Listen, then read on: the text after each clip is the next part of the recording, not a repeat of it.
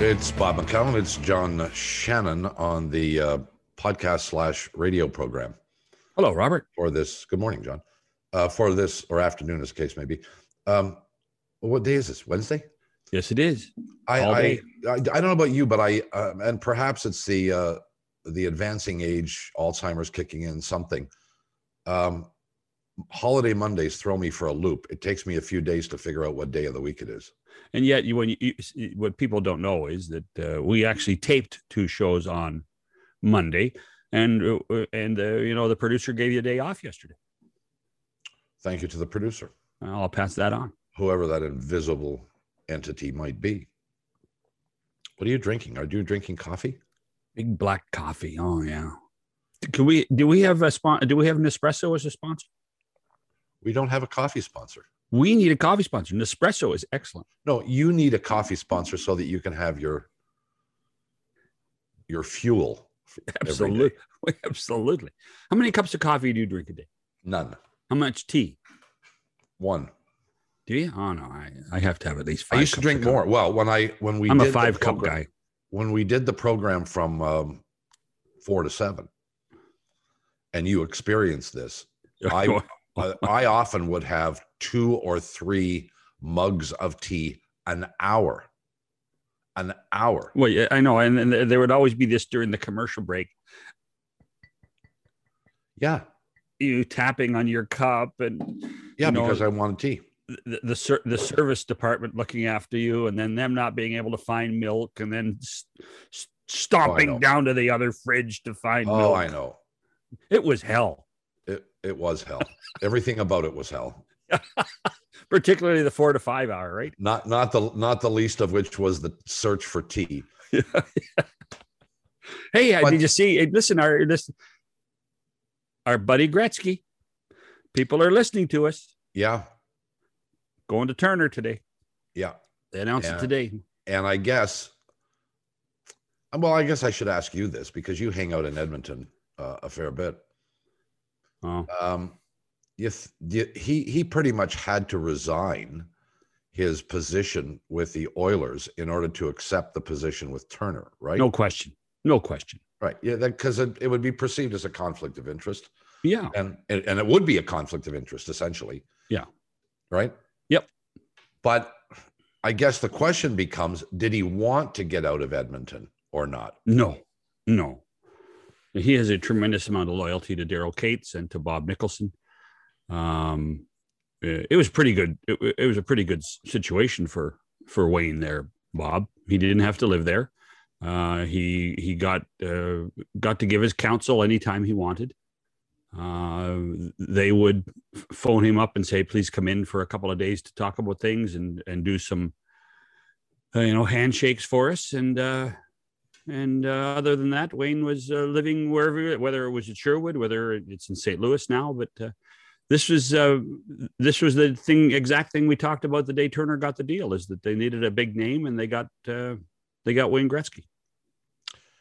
uh, i've seen a few articles on wayne's decision to go there and turner's decision to recruit him Mhm. as a longtime producer uh, with um, in most cases the ability to assess talent will wayne gretzky be good at this job Uh, well, we've we've talked about this before. Um, he will be if he lets his guard down. As you know, um, and we had wait. Listen, we had Wayne on what two weeks ago. Yeah. Um, and and into he intimated at the end that he really didn't want to work in for a team anymore, full time like coach or manager. But that didn't that didn't discount television. Um, but Wayne is one of the most guarded people we've we've ever been around.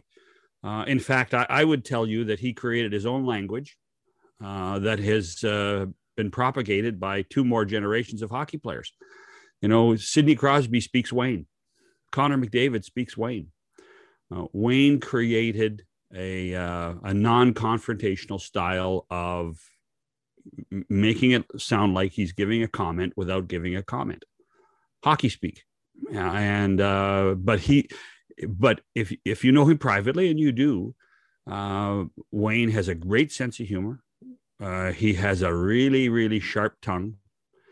Uh, and he has a very good analytical mind for the game of hockey, as, as, he, which is no surprise to anybody. If he's able to do a little bit of that on the air, he will be really good, really good because he does bring, he does bring the name to the table.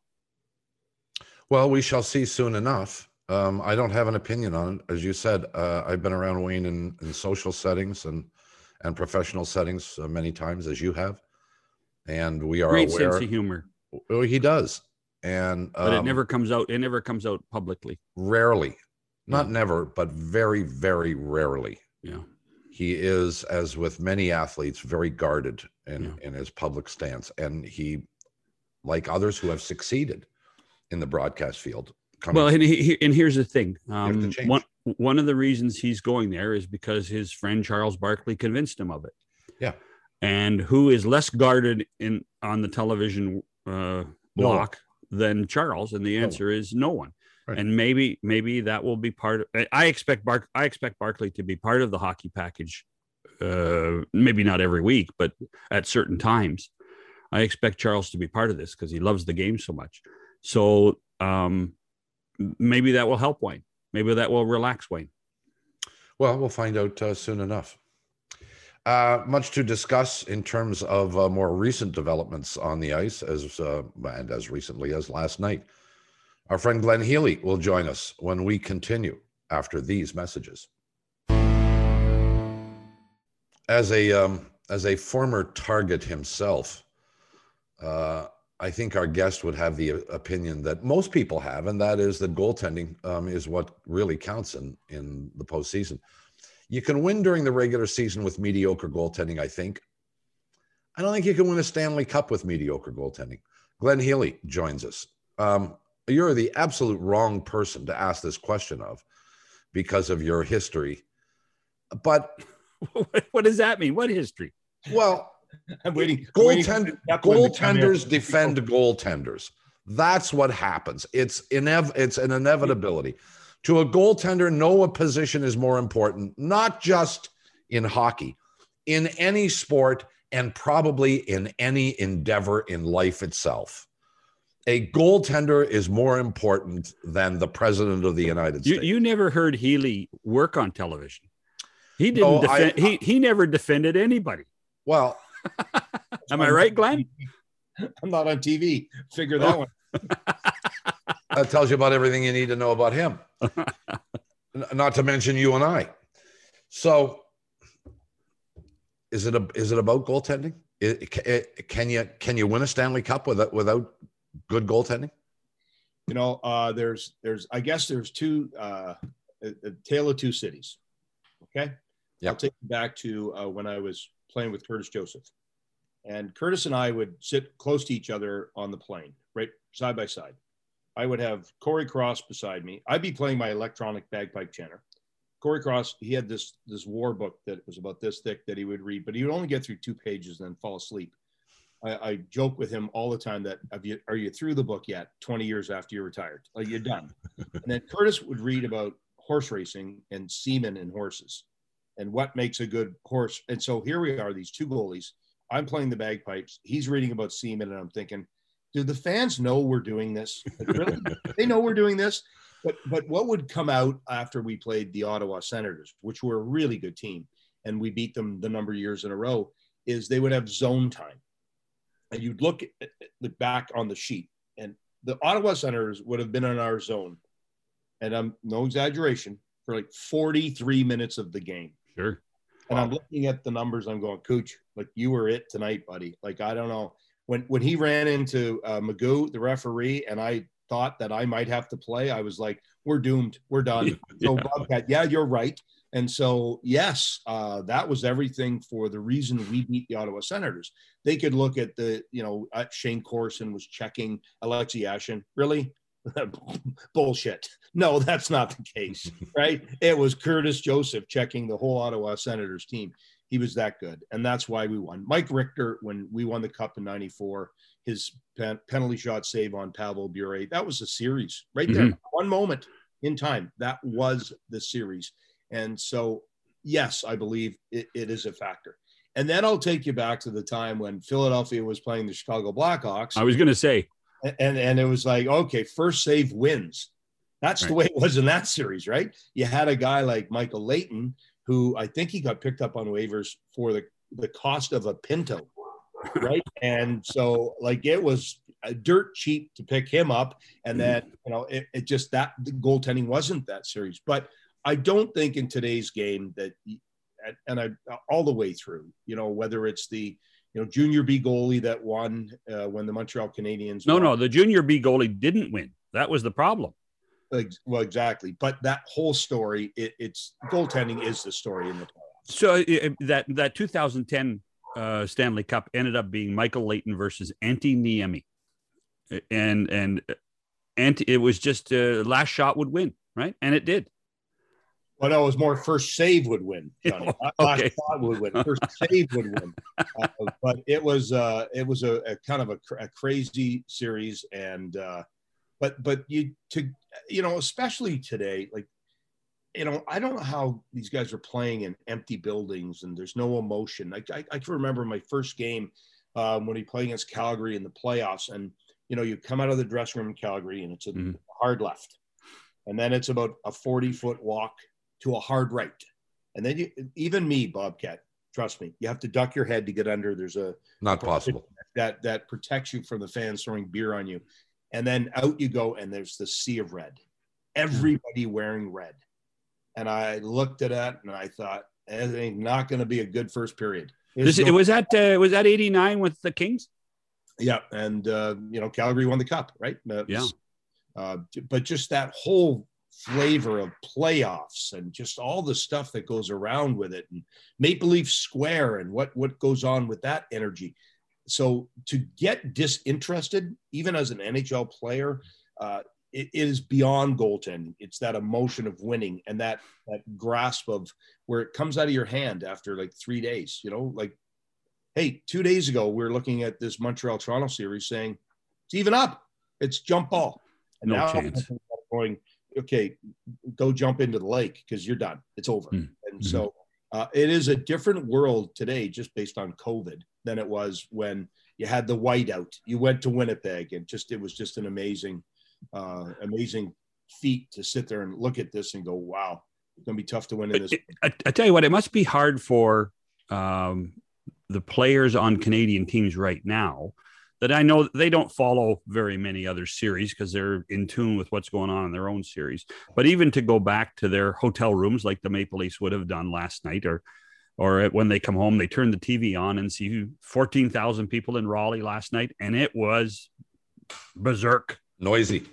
It was crazy. And when Jordan Staal scored that overtime goal, it it was well, you know, you know what the Caniacs are like. They're great hockey fans. Those people in the building. It was it was a circus. It yeah. must be such a what, what the, uh, the it's the ugly stepchild syndrome right now in Canada when it comes to hockey players and and playing in front of people.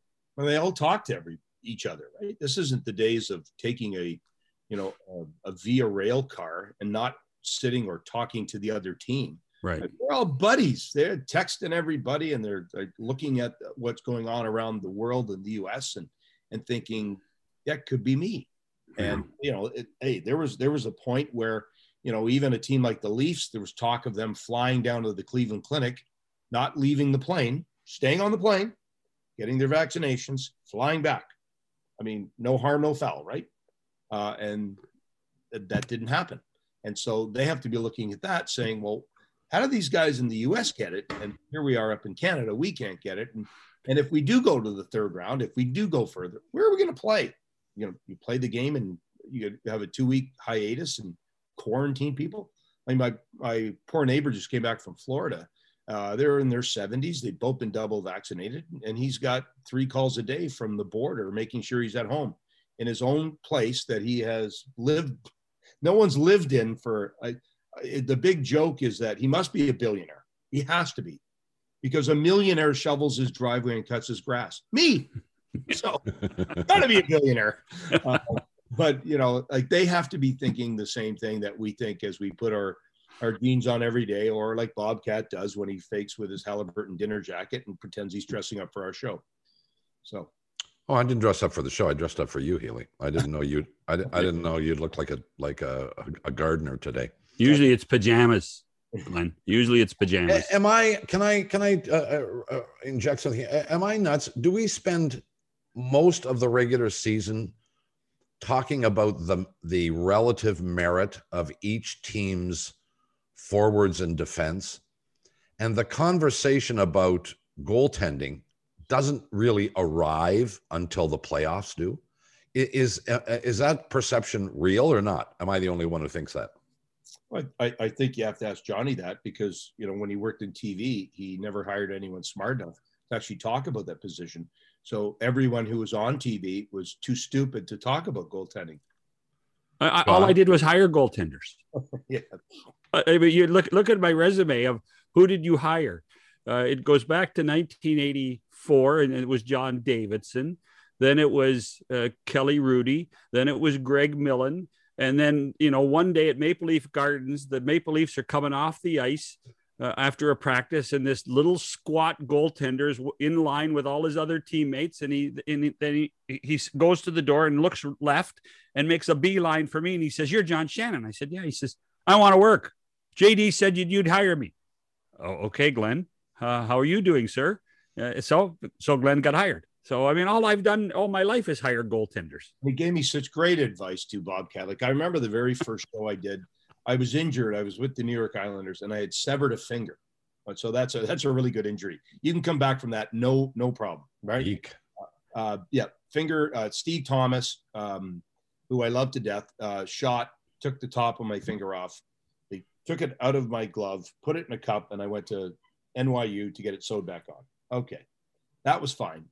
no playoffs, no rest of the season. Johnny hires me, and uh, first day I'm on the set at the CBC. Remember, we were in the atrium. Yeah, yeah, yeah. And, uh, Ron MacLean and myself, and I'm waiting for these pearls of wisdom, right? Like, okay, I don't know how to do TV, so John Shannon's going to tell me how to do TV, right? so I've got a headset on, and that's that's tough, as you know, right? Someone talking as you're talking, and so I'm making my point, and I can hear this voice from the back, you know, kind of behind the curtain, you know, Wizard of Oz, and he says to me, "Sit the f up." oh, there we go. There's my words of wisdom. yeah, that's so. Well, yeah, yeah, you know, well you were kind, you were kind of yeah. At five foot seven, when you're hunched over, you can barely be seen over the table. Yeah. uh, and then I, my very first game with Hockey in Canada that I was going to do, where I was going to be a, an actual broadcaster in the booth, I was doing it with the great Don Whitman, right? Oh, sure. Oh, fantastic. And so they've got this big ceremony going on at Edmonton, and I've got the can off and I set it down and I'm just enjoying all of this. And then finally, at one point, Don Whitman pushes the mute button and says, Hey, stupid, put your headset on. Canada can't hear you without that. Oh, oh sorry. so I put it back on. First whistle, up come the lines. Remember, Johnny? We used to put the lines up. Yeah. Kurri, all the, the, whole lines. And so, okay, here we go. The Edmonton Oilers lines. And, and the, boom, it was off like that because TV happens fast. I said, well, that was a waste of time unless you were a speed reader. And so just wait because the next whistle, we're going to waste more of your time and put Calgary's lines up. And and then I, he wonders why he's not on TV anymore. you know, the executive producer called me, goes, "You can't say that." I said, "Well, I did say that. So what am I going to do now?" It's, it's over, right?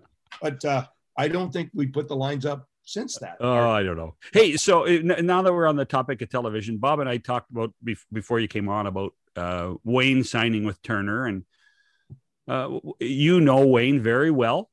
Uh, you've you've seen Wayne in fine form. I, I don't think there's a, a, a, faster mind about the game. I think he's got a great wit. Uh, I think he's very analytical. The public's never seen that. Uh, what would your advice be to Wayne?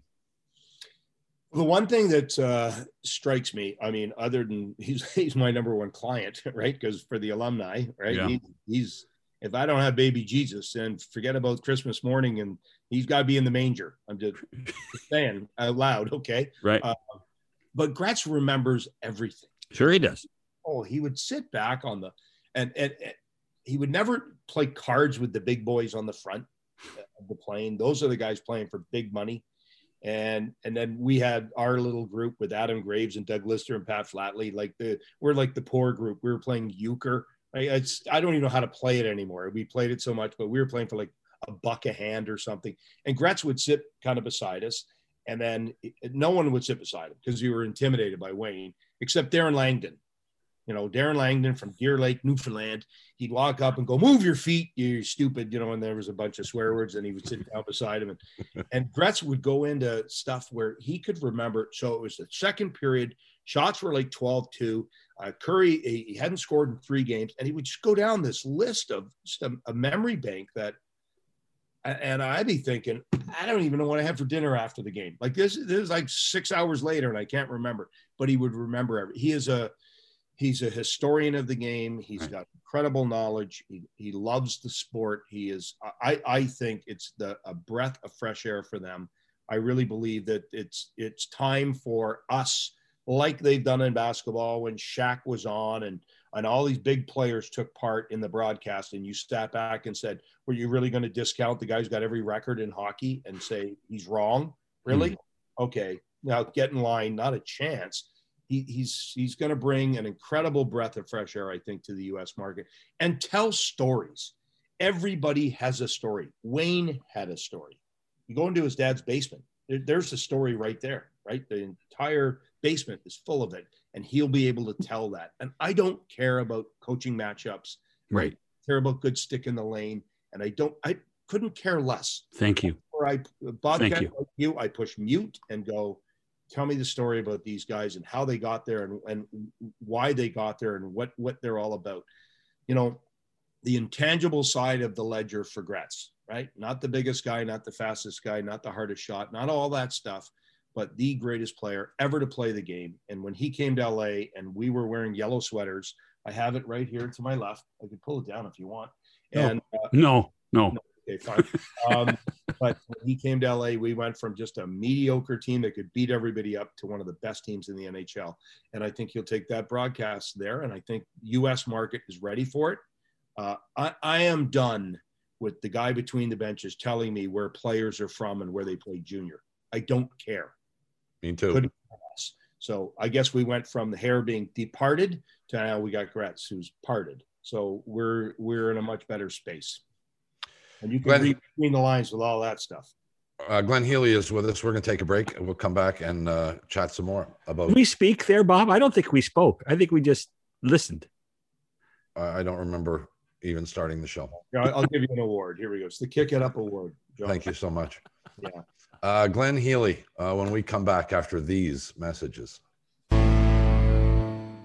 Bob McCown, John Shannon. I can't shut up the other two. Uh, Glenn Healy is with us as well. Uh, the um, chief executive officer, president, and bottle washer for the NHL alumni, who's been sucking up to Gretzky in the whole the whole show. Um, well, hold on. I he, we, we had Wayne on two weeks ago.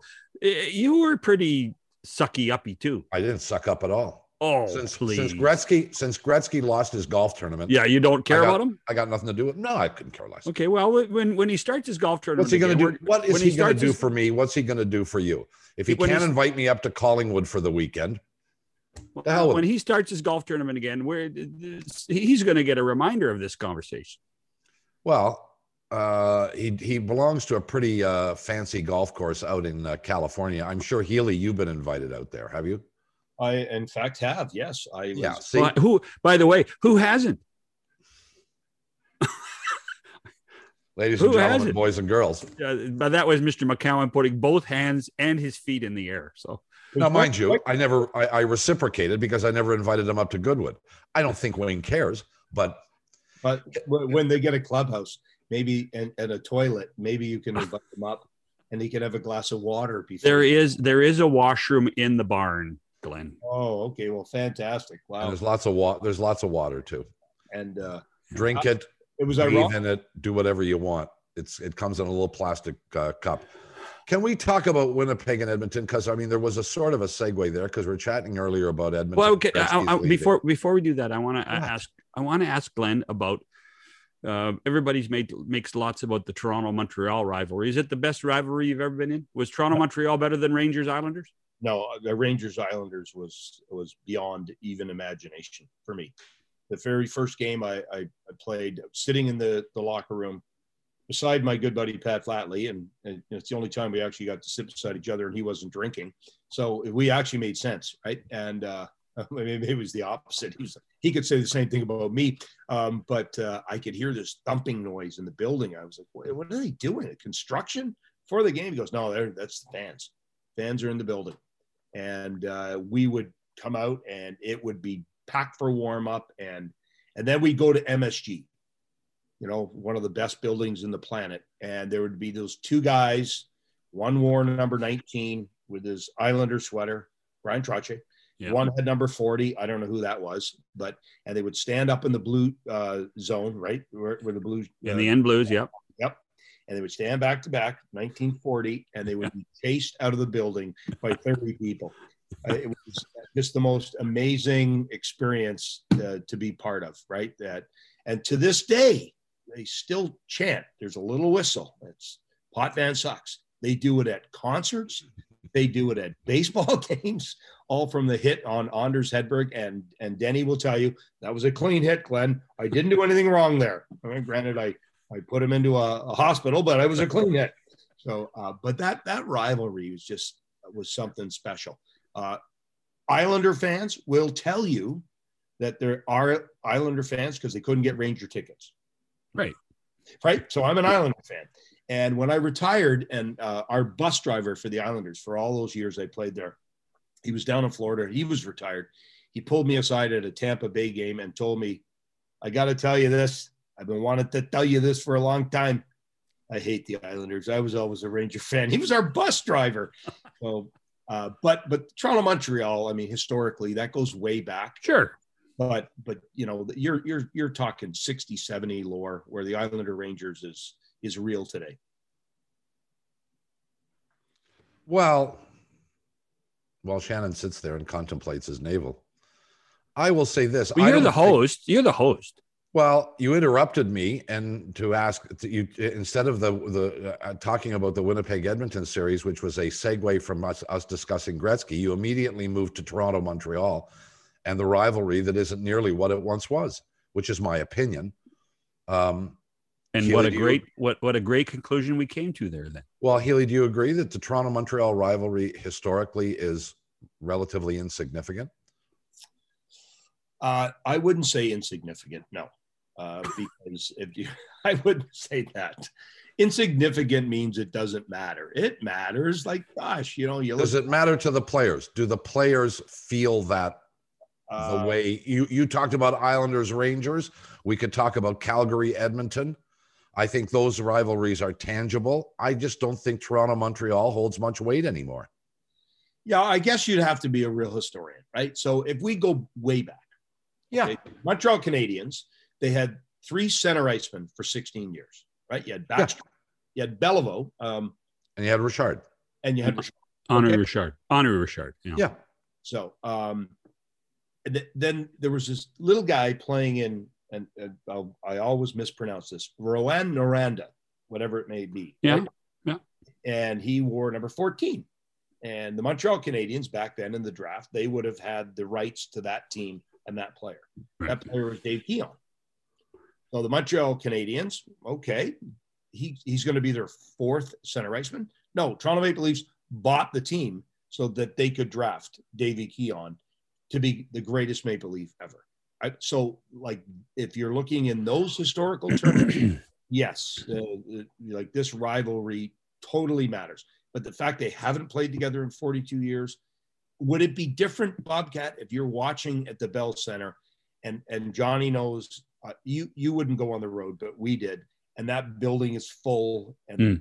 the city is full, and the restaurants are full, and the streets are full, and it becomes the rivalry that we all dream about it we would be a, a different narrative for sure. And when they come back to Toronto at Maple Leaf Square when it's jammed and the restaurants are like it just it's a different story than no. look at a bunch of signs around the rink and a game that just happens and you don't really know many of the players because okay now I'm going to tune in because it's Toronto Montreal and I should pay attention. The biggest the biggest frustration is is that over the over the years, rarely have the two teams been good at the same time. Yeah, that's one of the challenges. I mean, well, just as rarely have either, has either team been good. Well, I I mean I think the last I mean 93 93 was the last That's a long chance. time ago, pal. I know. I know 93 was the last chance they could have played in the Stanley Cup final and again, you know, Gretzky why did- Gretzky interfered with that one. So, Why did I not get a ring? I mean, because we beat Pittsburgh that year with the Islanders. If Pittsburgh went on to play Yeah. the Canadiens, they would have throttled them. throttled them. You Yeah. know, Jagr and Lemieux and Francis and those guys would have taken down that team. Instead, we walked in with you know a bunch of guys from the Islanders. Uh, I, there was not one of us is in the Hall of Fame, right? We're all in the Hall of Shame, and we Well, Montreal, and I look 200 feet down the ice, and there's Patrick Roy. I'm like, oh, I guess I can't make a mistake tonight because he's not going to make one. Uh, but if uh, the, the the big joke was there was two parades when we beat the Island or the Pittsburgh Penguins in, in overtime with David Volek scoring a goal. They had a parade that night because they, they had to play us. And it was like, wow, punch your ticket to the finals. And that's exactly what it was. But, you know, it, you, you make great points. There, there hasn't really been a dominant team on either side. And arguably the, the most dominant team would have been the years we played in Toronto, where we were that's that- right. this close to getting to the Stanley Cup final. We could have had New Jersey. And Montreal was struggling at that point. Montreal really struggled those years. could have beat them. Like they're Buffalo. They had no Dominik Hasek. You know, they they lose to Dallas. Could we have beat Dallas in the Stanley Cup final? Yes, yes, yes. Uh, but we didn't quite get to the dance. And what it could have, should have is just not the way I, I want to live my life. So, well, let's let's address Winnipeg Edmonton. Oh, Surprised, okay. shocked, or or. Okay. moderately, uh, or did you expect Winnipeg to be able to bounce back from that late regular season slump and wipe out the Edmonton Oilers? Well, to me, uh, the Winnipeg Jets have been building for many, many years. Kevin Cheveldayoff, arguably one of the worst defensemen that I played with. Uh, remember that scene from uh, Fugitive where Harrison Ford leaves the bus and he's Yeah. trying to run with leg shackles? That was the way Chevy skated. Okay. So, but he became a great uh, general manager and assistant general manager, Sure. executive in the game. He learned from, you know, the best in Bill Torrey, and he's been building this for a long time. And his his his thought process is, yes, it can be a great ascent, right? You want to take off fast, but I tell you what, the descent is going to be incredibly fast as well. So he's put these pieces together, and it's taken him a while and he's gotten rid of the pieces he doesn't like. And I'm not surprised by it because they're a darn good team, but they just don't get. And this is John Shannon's fault. They would never put Winnipeg on on a Saturday night, hockey night in Canada. There's always Toronto, Montreal, that series talked about. Of course, yeah. And so if we had seen them every Saturday at seven o'clock, you would think different of this team than you probably looked at. And and even when you look at that series, you probably don't look at that that team the, the, the way you should. They're a darn good team. Mhm. I, I mean, when you start talking like Vezina and championship trophies in our game, and these guys are winning them or they're up for them, and the, the club, uh, hey, we did the first game back in Winnipeg when the Jets came back. Yeah. And I was between the benches, and the fans were there right before warm up. And I, I recall referees came on the ice and the fans gave the referees a standing ovation.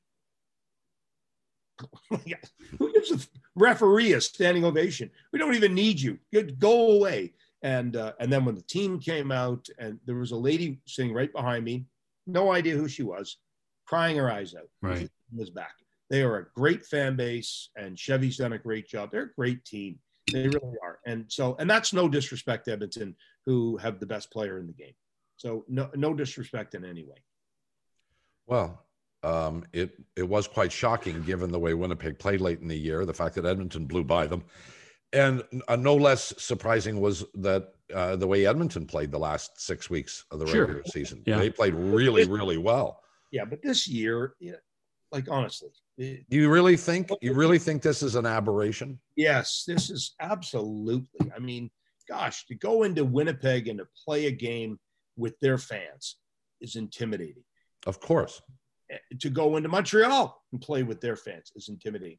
To go in and play amongst a bunch of rink boards and banners, and then you're doing this now. Uh, like I, I mean, I'll give these players full credit. It's two years now, Glenn.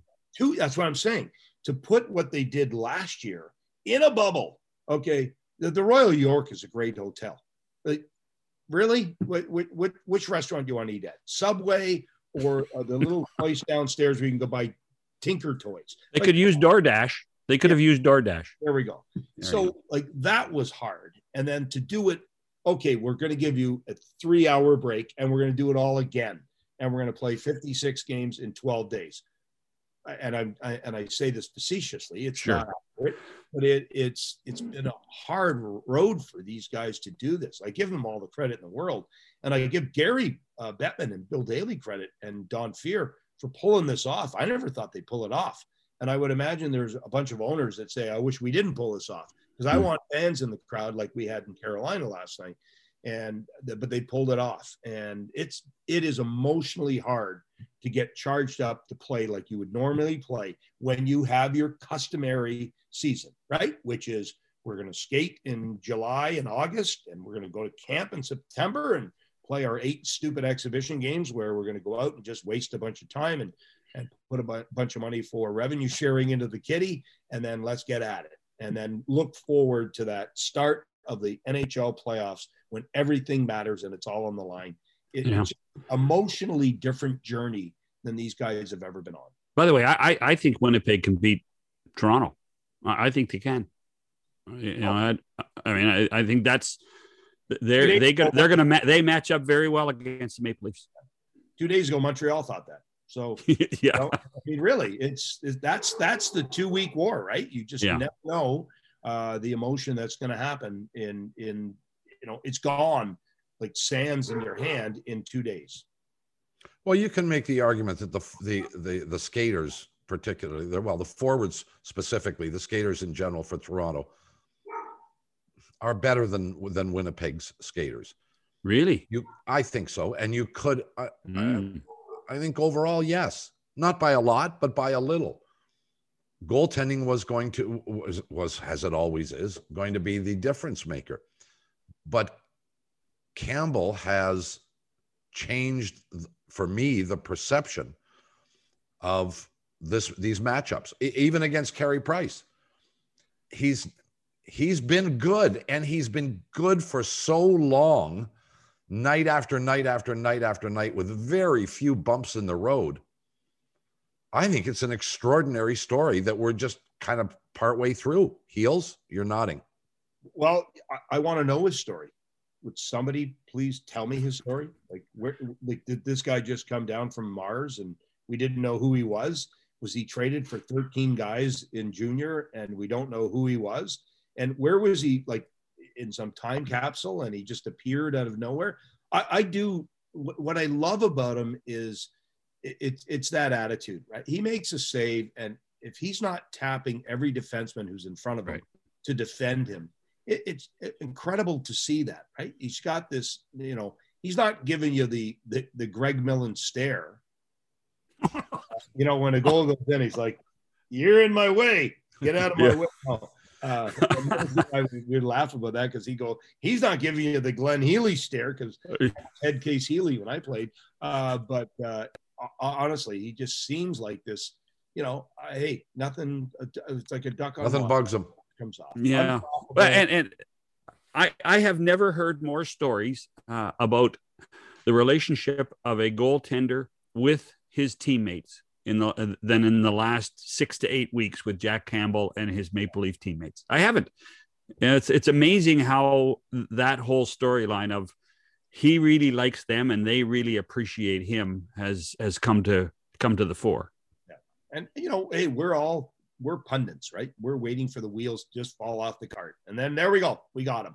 Yeah, no experience, no this, no that, no. And you know what? He just carries on each day and and makes you believe he's, he can, he can he's paid it. his dues after after being a first round draft pick, Glenn, and uh, he got knocked off the mountain, and he had to rebuild himself. You know, he had to go all the way back to uh, go- go back to whatever professional leagues existed, and then ended up going living in living in uh, uh, 50 miles from the from the Staples Center, uh, wanting to play in the National Hockey League, playing in Ontario, California. Yeah. yeah. And, and, you know, you, got a believer in me because I'm a guy from Pickering, Ontario that lived 50 feet from the nuclear power plant with eight reactors, never got drafted in any league. So, I mean, when I see these guys make it, I mean, first round pick, oh gosh, you're you're spoon fed. Uh, I, I love those stories, and I'm, and I'm glad to see he's doing well. Glad to see the team's doing well, and like that that that to me is heartfelt. That's that's a great story. You ever go back to that little arena in Pickering uh, that has your jersey up? What's the name of that arena? Don Beer. Don yeah. Beer. That's right. Yeah, it was world famous. Uh, we would uh, we would play there, and uh, I always wondered like why why all the dads love to drink Coke. Like, why do they love to drink Coke? You know, man, my dad's up there in the stands and he's got this big glass of Coke, and that's that must be the best Coke in the planet. Until I bumped another dad, and I didn't realize he was a mobile liquor store. It was yeah, like he, he had he had the he had the other bottle. Here we go. The rum. and then when we got a little bit older, right, and we were playing, and your dad didn't have to watch you in practice and you know tie your skates and do all those things. Uh, across the street was a, a spot of ill repute uh, called the Caballero. Yes, you could watch a couple. You know, hey, there was there was there was dancing music, and there was a little bit of dancing. Yes, and I thought, my gosh, the parents aren't in the stands anymore. Where did they go? Yeah, they oh. were over at the Caballero. Here we go. But uh, so with, I, with, I quick. photos up there. Bob. We gotta go. Okay, quick. And cut my hair with a with with with a, a ruler, so it's still there. Go to the Don Beer Arena, Caballero. That might not uh, had a had a, a, young one who used to play there, so I used to go a lot, and I always used to uh, look up at that jersey of uh, that is hanging in the lobby there of you, and wonder, boy, they really haven't had very many good players come through here. Um, Healy, we love you, you know that, and uh, we thank you very much for taking some uh, time for us, and we uh, hope you'll do it again down the road. Stay safe and healthy, okay? Yeah, um, we're we're at the finish line. Here we go, last lap in the Coliseum for the Healy family, so we're good. Glenn Healy, back to Rapid after this. It's McCown, it's Shannon, and our thanks again to uh, Glenn Healy. Never a done, dull moment when he's on, is there? Oh, we were, I think we were supposed to talk about the Stanley Cup playoffs. yeah, we were. well, you know, I, I mean, I, I, love Healy, and I, I will say this: I know that more than a few people have lost their jobs um, since Rogers and Sportsnet lost their minds. But none, I don't know that there was one that was more shocking than Glenn Healy. Um, he was, I mean, for me, the reason to watch and to listen. Um, I, I I loved his humor and I loved his quips and I loved the fact that he didn't take himself or the game that seriously. And um, I I I couldn't understand them not renewing him. Um, but I guess no, no, they didn't renew him. They dismissed him. Well, they dismissed him. Um, and it wasn't for cause, was it? To the best of your knowledge? No, no, no, no. It was it was for cost. Yeah. C O S T, cost cutting.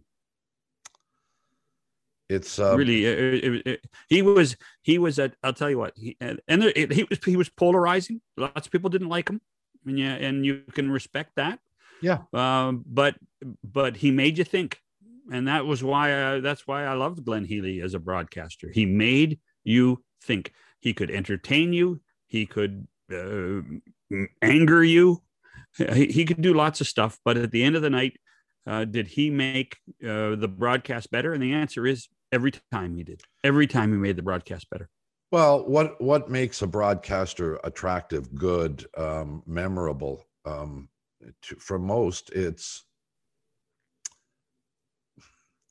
opinion, a willingness to express a point of view that may not be popular, um, and accept the consequences of presenting that view. Uh, yeah, and I think that's part of it. I think that's part of it. Yeah, and and um, I mean, obviously, Don Cherry is you know you don't have to say much more about about what he did, whether you agree with it or not. But Healy was very much like that too, and I, um, I, I, I, I know I always perked up consciously or subconsciously. I perked up when I heard Yeah. Healy's voice jump in because I thought, oh, I better pay attention to this because this is going to be something interesting. And almost every time it was. Anyway, our thanks to uh, to Heels for uh, joining us, and he'll he'll do it again. Uh, Three one, Leafs lead the Montreal Canadiens. It's over. Oh no, it's over. Yeah, there's no there's no doubt about it, Bob. I mean, game five back in Toronto. Uh, you, you know the, what what you saw in game four was the Maple Leafs depth. You know, Alex Kerfoot was very good. Uh, Galchenyuk was excellent. Uh, the two old fogies, Thornton and Spezza, contributed. Yep. Uh, Auston Matthews has become a 200 foot player. You know, he's it, it, it's a it's a really good hockey club.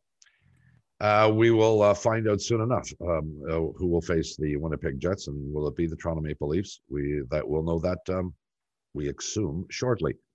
Uh, we remind you if uh, you miss an episode of this program, you can catch it by going to uh, fadupodcast.com. You can uh, watch, listen to all of The Gretzky our- podcast was really good. It was only two weeks ago. That's it for us. See ya. Bye bye.